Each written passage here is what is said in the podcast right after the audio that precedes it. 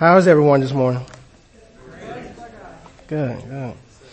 This week has been, uh, at work has been kind of rough. We had a kind of like a shutdown period and we work with, uh, hot metal. We provide metal for, for Bodine. And so, uh, a couple of burns, uh, jackhammering. I was jackhammering so much in these furnaces and when I got home it felt like I still had it in my hand jackhammering when I was, when I was at home, but uh, it's just one of the processes we go through um, in shutdown, especially when the, in the automotive industry. Uh, you have those two shutdowns a year, but praise God, we get through that, and uh, we're here today to worship God. Amen. Uh, this story of the Transfiguration, um, as I was putting this together, it was some thoughts came across my mind of why this event actually happened.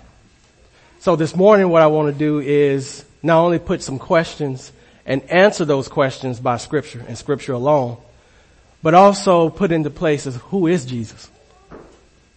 That question should arise a lot because the world will tell you who Jesus is.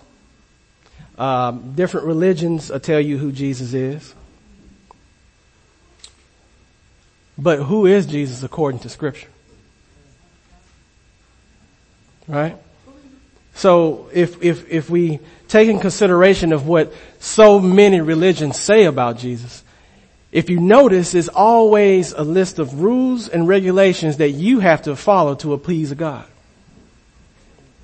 Christianity is a relationship with God and our God did the work for us. Amen. Thank God for that. Let me pray. Okay.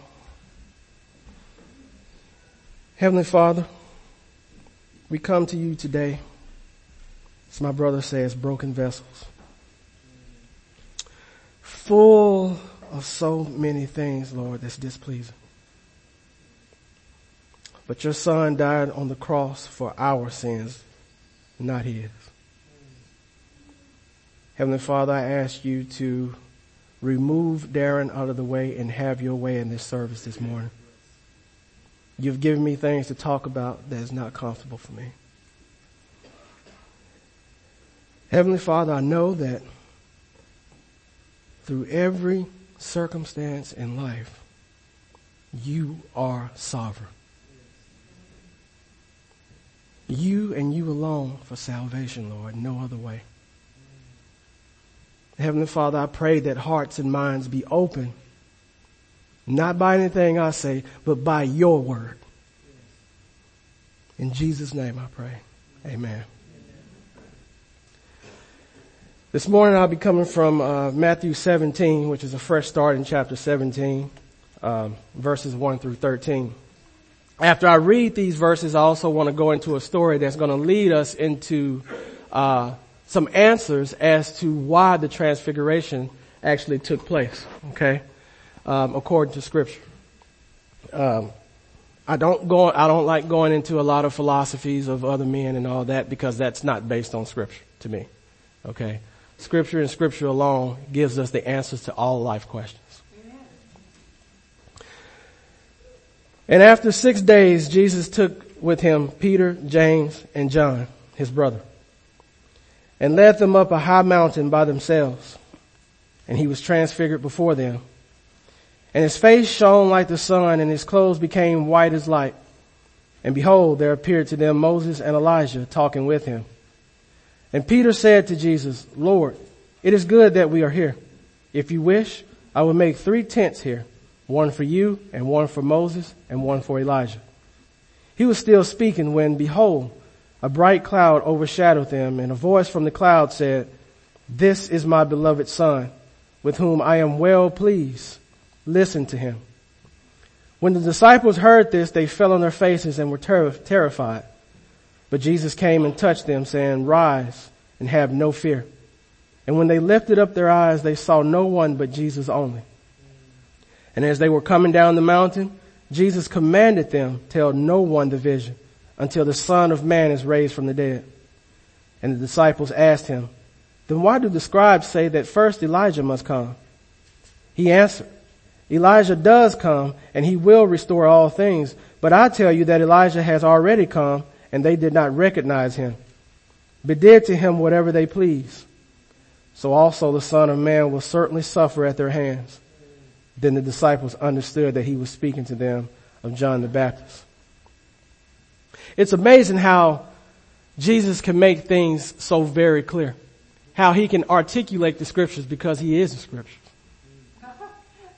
How a lot of times we may confuse things in the scriptures because we take them out of context. We have, we have a, a, way of taking things out of context and we can cherry pick scriptures from here and there and make it say whatever we want it to say. Amen? But when it comes to the scriptures, exegesis, exegesis is very important because the scriptures actually speak for themselves, not an eisegesis. I could care less about what man has to say. What I care about is what God has to say. So these things have to be articulated well. So therefore, it, ta- it takes a very de- in-depth study of the scriptures to understand not only who Jesus is, but why he did a lot of the things that he did. Everything he did had purpose. Amen. It was a man who was arraigned for murder in Los Angeles about 60 years ago. It was a difficult case with a lot of circumstantial evidence. The man's defense lawyer, however, thought of an ingenious ploy in his summing up speech. Excuse me. He said, ladies and gentlemen of the jury, you must find my client not guilty of murder if there is the slightest doubt in your minds that he's not the murderer. And now I have one final witness. The true murderer is about to walk through the door.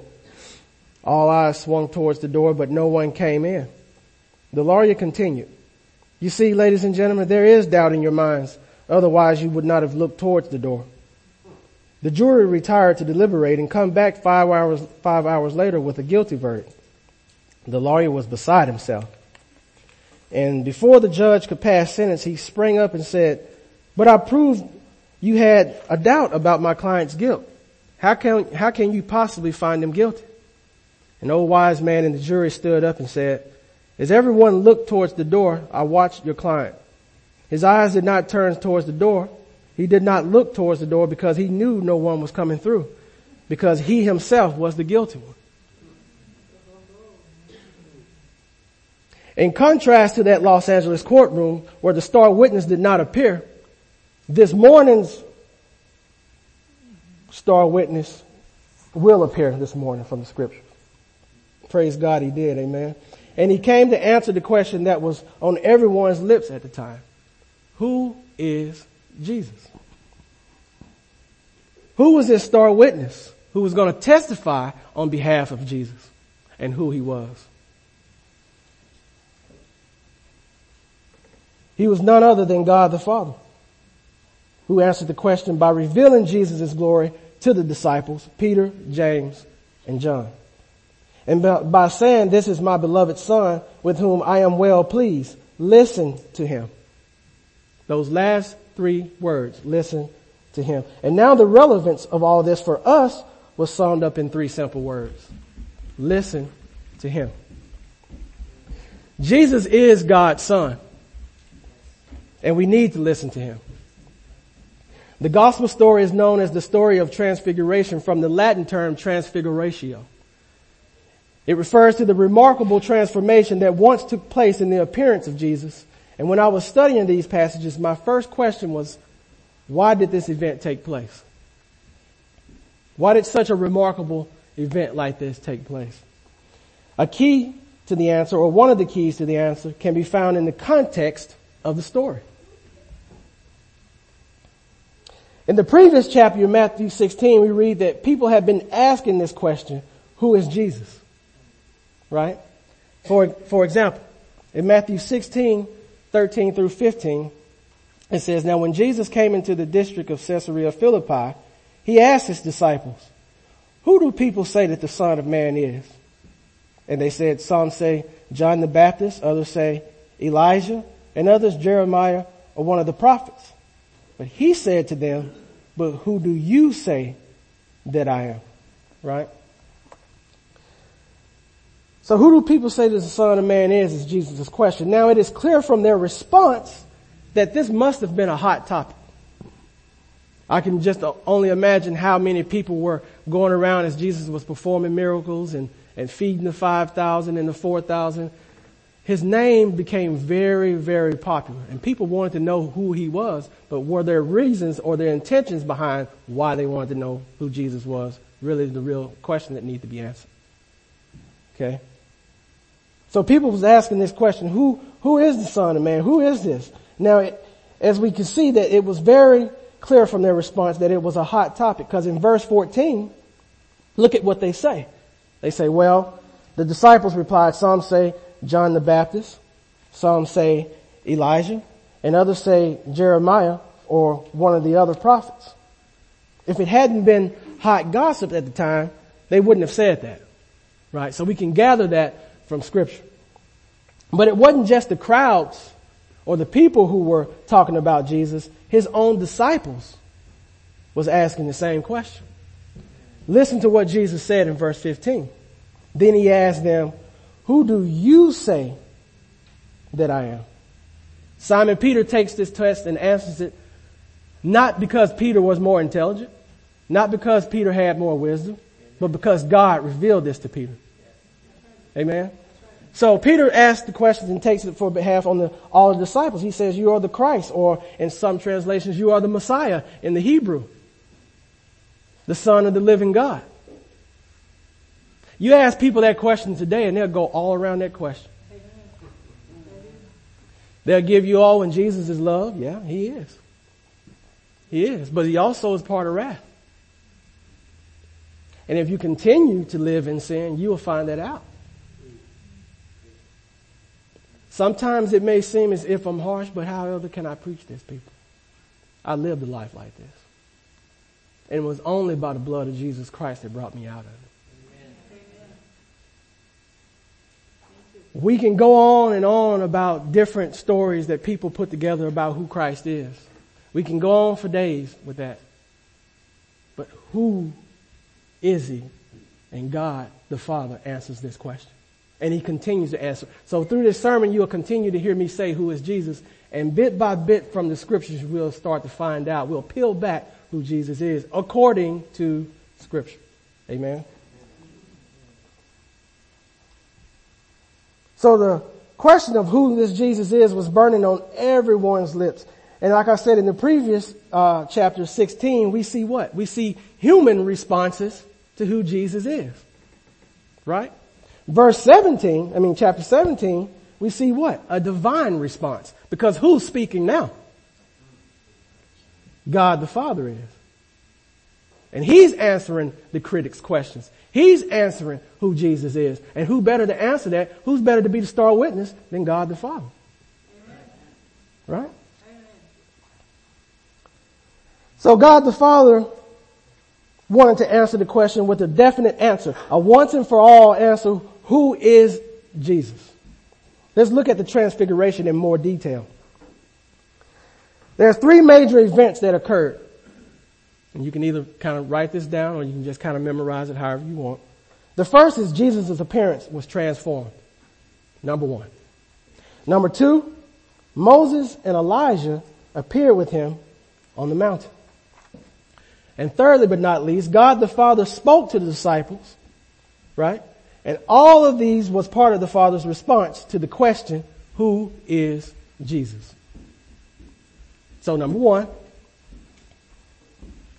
Jesus was transfigured.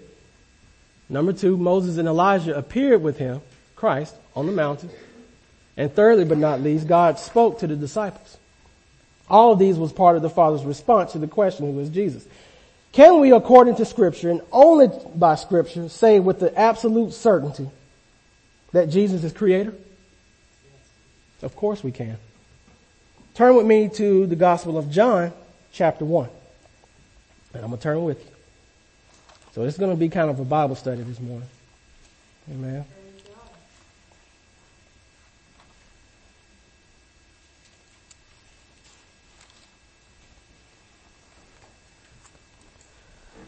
John chapter 1. Just give me an amen when you get there. Look at verses 1 through 3. It says, In the beginning was the Word, and the Word was with God, and the Word was God. He was in the beginning with God and all things were made through him and without him was not anything made that was made. Go down to verse 14. And the word became flesh and dwelt among us and we have seen his glory, glory as of the only son from the father, full of grace and truth. So we can see that, yes, because the scripture tells us in verse 3 that he is the creator. Because without him, anything that was made would not be made, amen? So we can see who Jesus is. We're starting to see, we're starting to do as this lawyer did, to examine the evidence by scripture of who Jesus is. Dismiss the fact of religion, dismiss the fact of what the world says. Let's look at scripture. Let's examine further. The scriptures, let's keen in on the first significant event, the actual transfiguration. Remember, Jesus' appearance was transformed, right? Jesus led Peter, James, and John up a high mountain, probably Mount Hermon, which is about 2,814 meters above sea level. So you could see how high this mountain is. You gather that because location and studying history is very important. Timelines are very important. Okay? Because when someone asks you, as 1 Peter 3.15 asks you about the faith that lies within you, we're prepared, we must be prepared to have an answer. A lot of people study the scriptures so they can debate Christians. So they can debate you. They know a lot more about the scriptures than a lot of Christians do. Yeah, I, I understand. I, I, know that's kind of, you know, mind boggling, but it's true. See so many people that claim to be Christians and live like devils. Taking the Lord's name in vain is not using a cuss word per se. It's claiming to be a Christian, yet you live like you don't know who Jesus is. That's what's taking his name in vain is. Amen. So remember, Jesus' tr- trigger was transformed. His appearance was transformed. There was a transfigure before them. His face, the scriptures say, shone like the sun and his clothes became white as light. Part of the Father's response to the question, who is Jesus, was to reveal Jesus in his full glory. You see that? Jesus' face shone like the sun and his clothes became dazzling white. You may recall a similar incident in the Old Testament. Moses came down the mountain having been in the presence of God and his face shone so much reflecting the glory of God that he had to wear a veil. Matter of fact, let's not just talk about that. Let's go to Exodus. Exodus chapter 34. Second book of your Bible.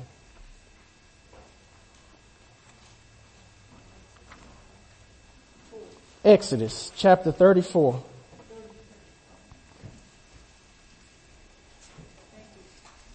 Yes, ma'am.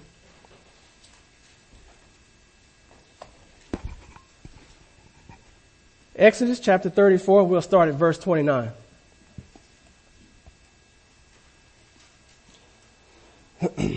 when Moses came down from Mount Sinai with the two tablets of the testimony in his hand, as he came down from the mountain, Moses did not know that the skin of his face shone because he had been talking with God. Aaron and all the people of Israel saw Moses, and behold, the skin of his face shone, and they were afraid to come near him. But Moses called them, and Aaron and all the leaders of the congregation returned to him, and Moses talked with them. Afterward, all the people of Israel came near, and he commanded them all that the Lord had spoken with him in Mount Sinai. And when Moses had finished speaking with them, he put a veil over his face. Hmm.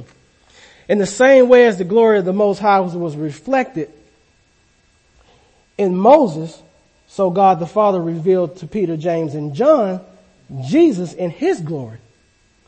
God the Father gave the disciples clear visual evidence of who Jesus is.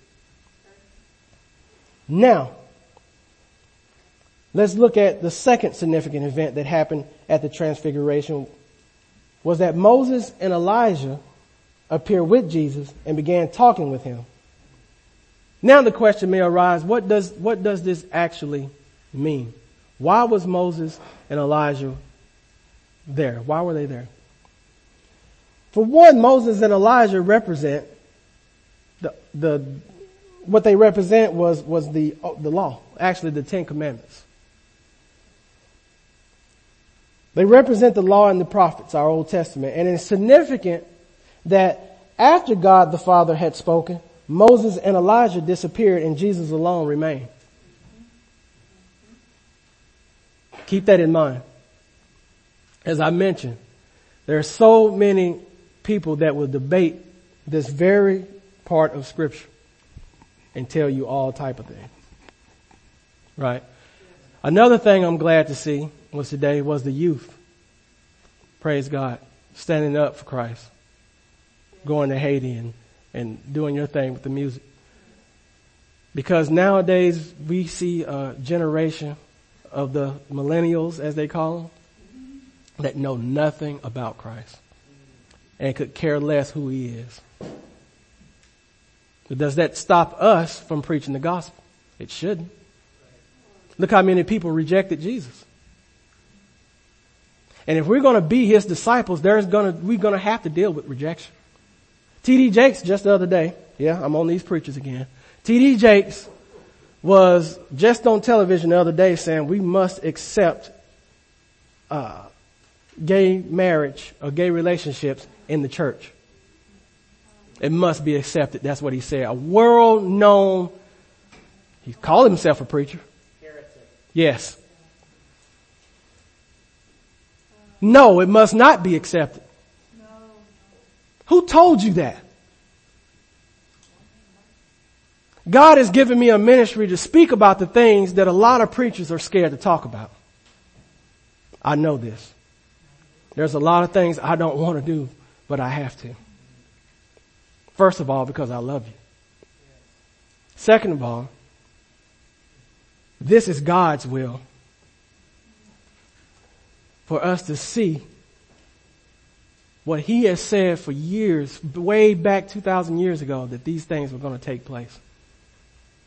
And now we see it transformed right before our eyes. People, I don't have anything against it. I don't, I'm not saying we should hate them. That's not what I'm saying. But there comes a time where the truth of the scripture must stand. And if God's against it, we must be against it. But at the same time, when we represent Christ, we have to know who we're representing. Because a lot of us don't know who Christ is. Hmm.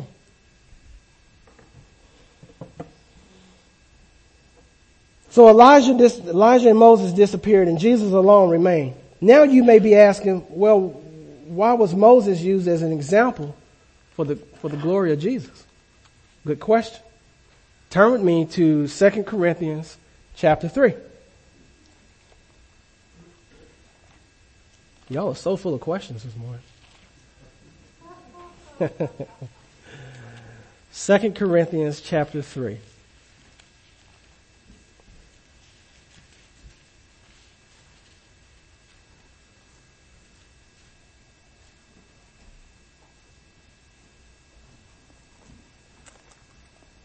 We'll start at verse 12.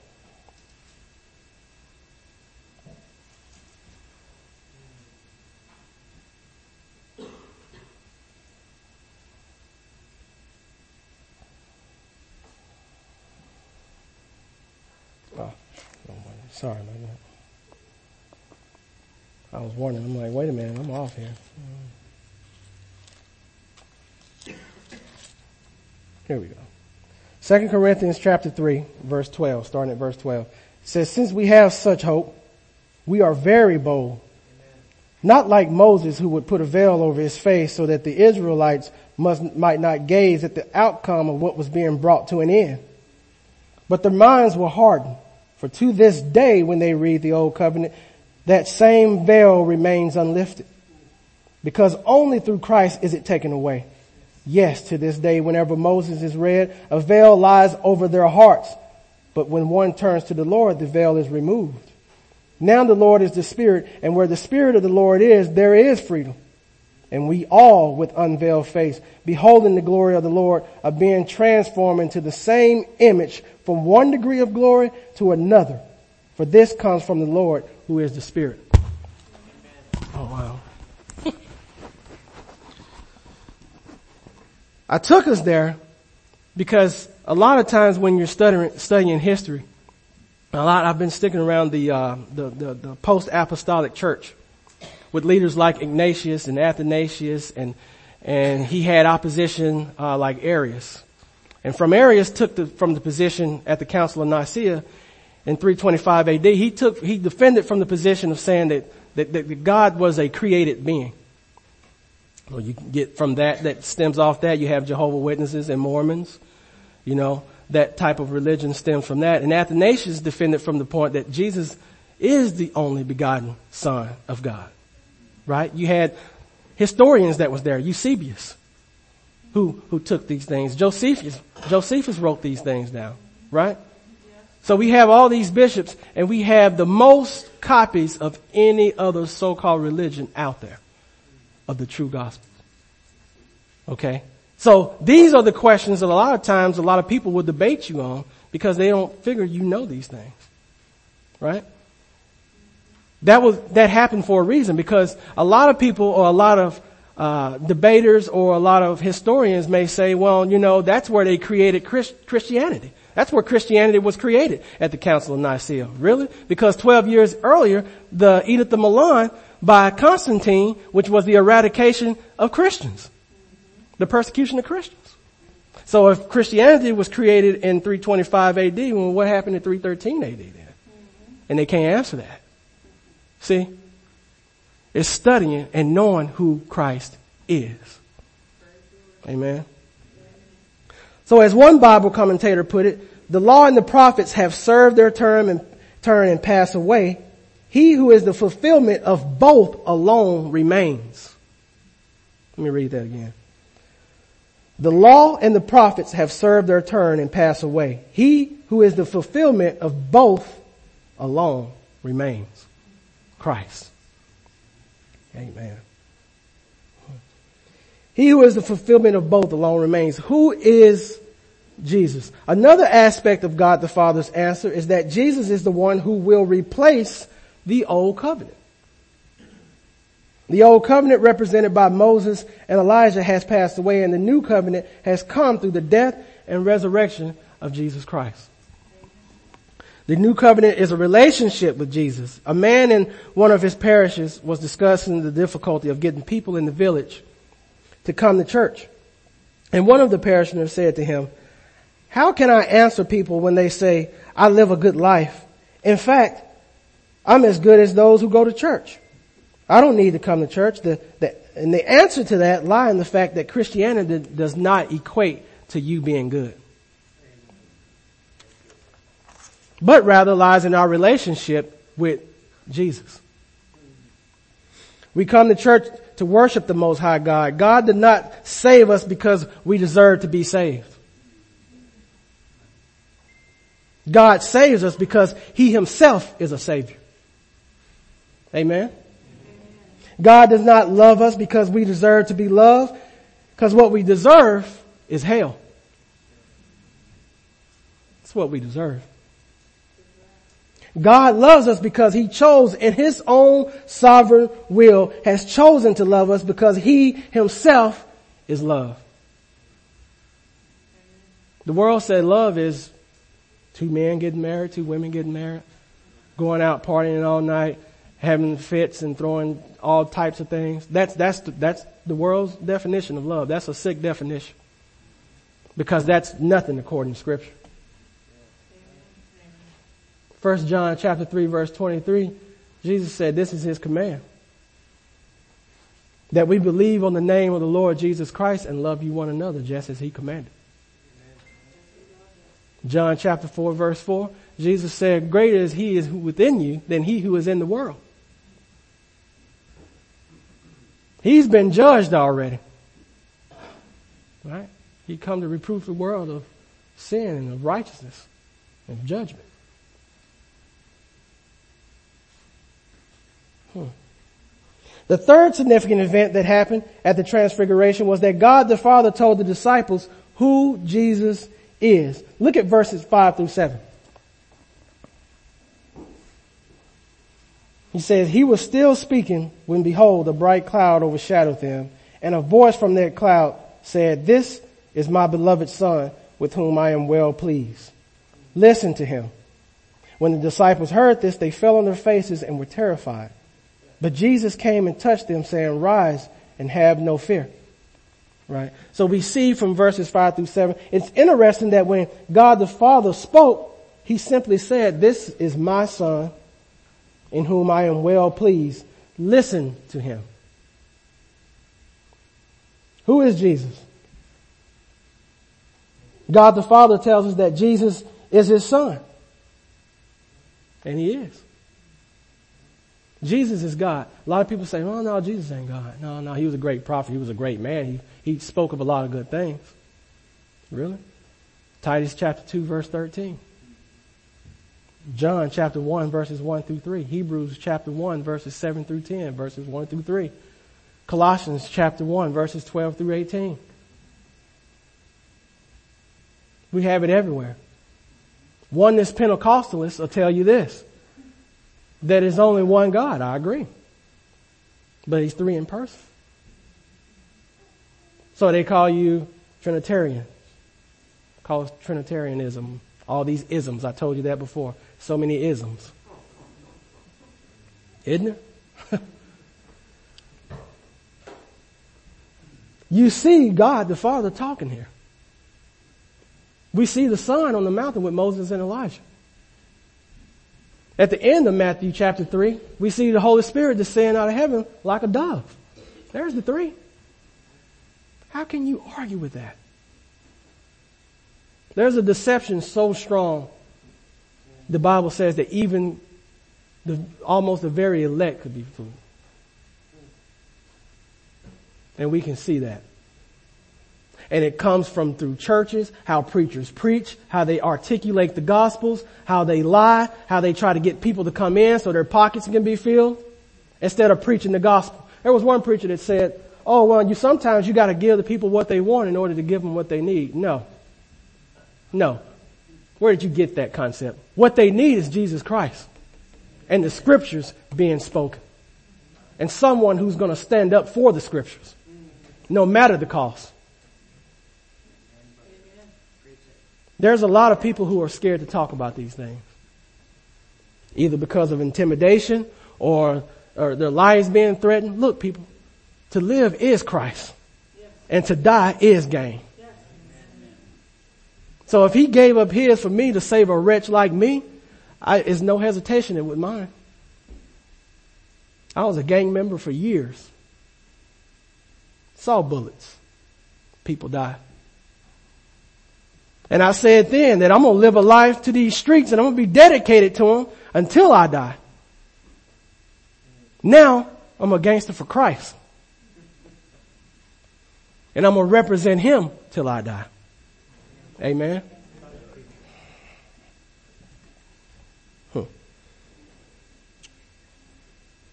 As I mentioned, it's interesting to see that when God the Father spoke, He simply said, this is my son in whom I am well pleased. So He's solidifying the fact of who Christ is and He's answering these critics' questions. Who is Jesus? God the Father tells us that Jesus is His son. Jesus is revealed here as God the Son. Amen? And the relevance to us today is this. God the Father's final three words were listen to Jesus. And when God the Father had finished speaking, Elijah and Moses were gone and only Jesus remained. This speaks to me of the supremacy of Jesus. You know what else is interesting? Is this, that God the Father did not say, listen to Jesus and Moses and Elijah. Did he? No, he didn't. He just simply said, listen to Jesus. Jesus also made some very bold and outstanding claims. For example, in John 14, 6, he says, I am the way, the truth, and the life, and no one comes to the Father but by me. What does the world say? Oh, you dig down deep enough, you can save yourself. You, all you have to do is just find it. It's down in there deep within you and you just you just have to find out how to dig. Well, how deep do you have to dig? Because you'd be digging a lifetime. And then you'll find yourself in hell from digging. And there's a lot of us being led that way because we're not familiar with the scriptures. We're not familiar with the God of the Bible. We're not familiar with who Jesus is, the only begotten Son of God, who died for our sins and on the third day was raised. That's the gospel. 1 Corinthians 15 verses 1 through 4 with emphasis on verses 3 and 4. He died for our sins according to the scriptures. And that he was buried. And that on the third day rose from the dead according to the scriptures. That's the whole gospel. The death, burial, and resurrection of Jesus Christ.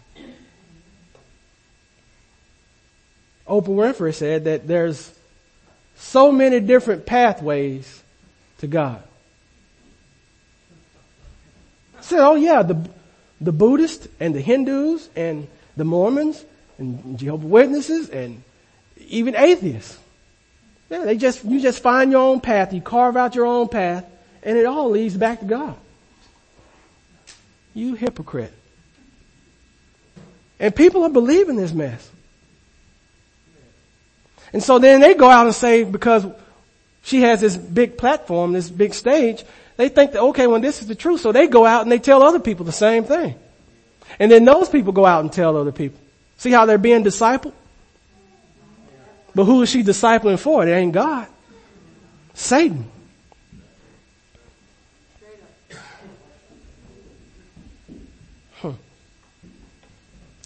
So I will say boldly that there is no other way to God than through Jesus. We do not have rules and regulations to keep to get to heaven. It is not a matter of being good. It doesn't matter to the Most High who your family is or how many organizations you're a part of. Rather, it is a matter of coming through Jesus Christ and Jesus Christ alone. He can care less what your last name is. Who you are. Means nothing.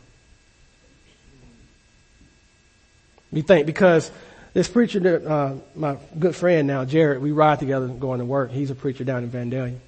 And I'll be there at his church the first of August. I think we agreed to. And it's amazing how the Spirit of God works because a lot of times we will get on a conversation. He'd be like, man, I just preached that last week. Or, or, or, you know, I'll be like, man, we was just talking about that. You know, how the Spirit works within the body and stuff and, and how all of the body of Christ need to know who Jesus is. Okay? Blacks, whites, Haitians, Africans. Look, we all should be able to worship together as one body. Not a division. Baptists over here, Christians over here, Protestants over here. You know, all, come on people. These divisions was man-made. Nowhere in scripture does it say, Jesus say, okay, now since you were a Baptist all these years, you accept it. I don't see that. He says from every people, tongue, language, and nation, I will draw unto me a people for myself. Amen. So rather it is a matter of coming to Jesus Christ and Jesus Christ alone. So here's the final conclusion or the application. The question that I would like to leave with you is this. Who do you think Jesus is? If you believe what God the Father said, then the challenge is this. Are our hearts prepared to listen to what Jesus has to say in our lives? Are we prepared to be the Christian that He has called us to be no matter the circumstance. Well, we can't talk about that at work. So what? How many times do you see in the scriptures with Paul and, and, and, and Priscilla and they were at their jobs making tents and they were talking about Christ the whole time? You don't think there was repercussions at their job? There was a young kid came up to me a few weeks ago. Said his mother told him, if you don't get baptized, you're going to hell. Okay? So he comes to me, he said, you're, you're a preacher, right? I said, yeah. He said, can I ask you a question? I said, yeah, go ahead. He says, is this true? I said, well, what is it? He said, my mom told me that if you don't get baptized, that you go to hell. I said, not to disrespect your mom or anything like that, but that's nowhere in the Bible. That if you don't get baptized, you go to hell. Let's look at the example of the thief on the cross. Did he get baptized? No, he believed on the Lord Jesus Christ and who Jesus was. And he was saved that very day, right? He said, yeah, that makes a lot of sense. I said, baptism is this. It's an outward expression of the transformation that has taken place within you through the blood of Jesus Christ. That's what, that's what baptism is.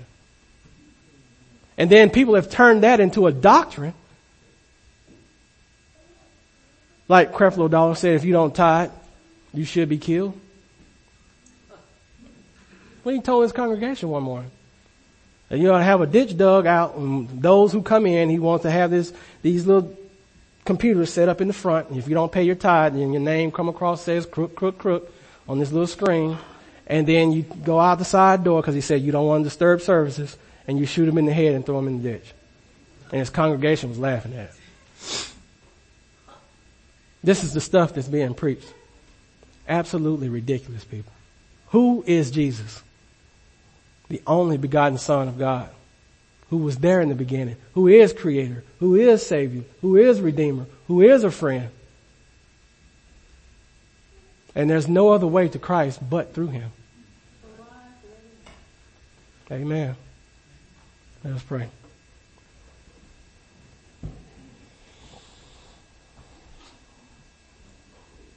Heavenly Father, we thank you for another day. We thank you for your word. We thank you for the things that you have to say, Heavenly Father. We know that in this world, Lord, there is many trials and tribulations, Heavenly Father, but your son says, Jesus says, take heart for I've overcome the world. What a precious gift we have in Christ. Heavenly Father, we know that there is no other way but by Jesus and Him alone. Heavenly Father, we thank you for the gift that we have in salvation that only you can provide. Heavenly Father, I pray for all those who have appointments with doctors and, and may, may your will be expressed through the doctors. May your will come through no matter what the circumstance is. Heavenly Father, we thank you for all these things in your word. In Jesus' name we pray. Amen.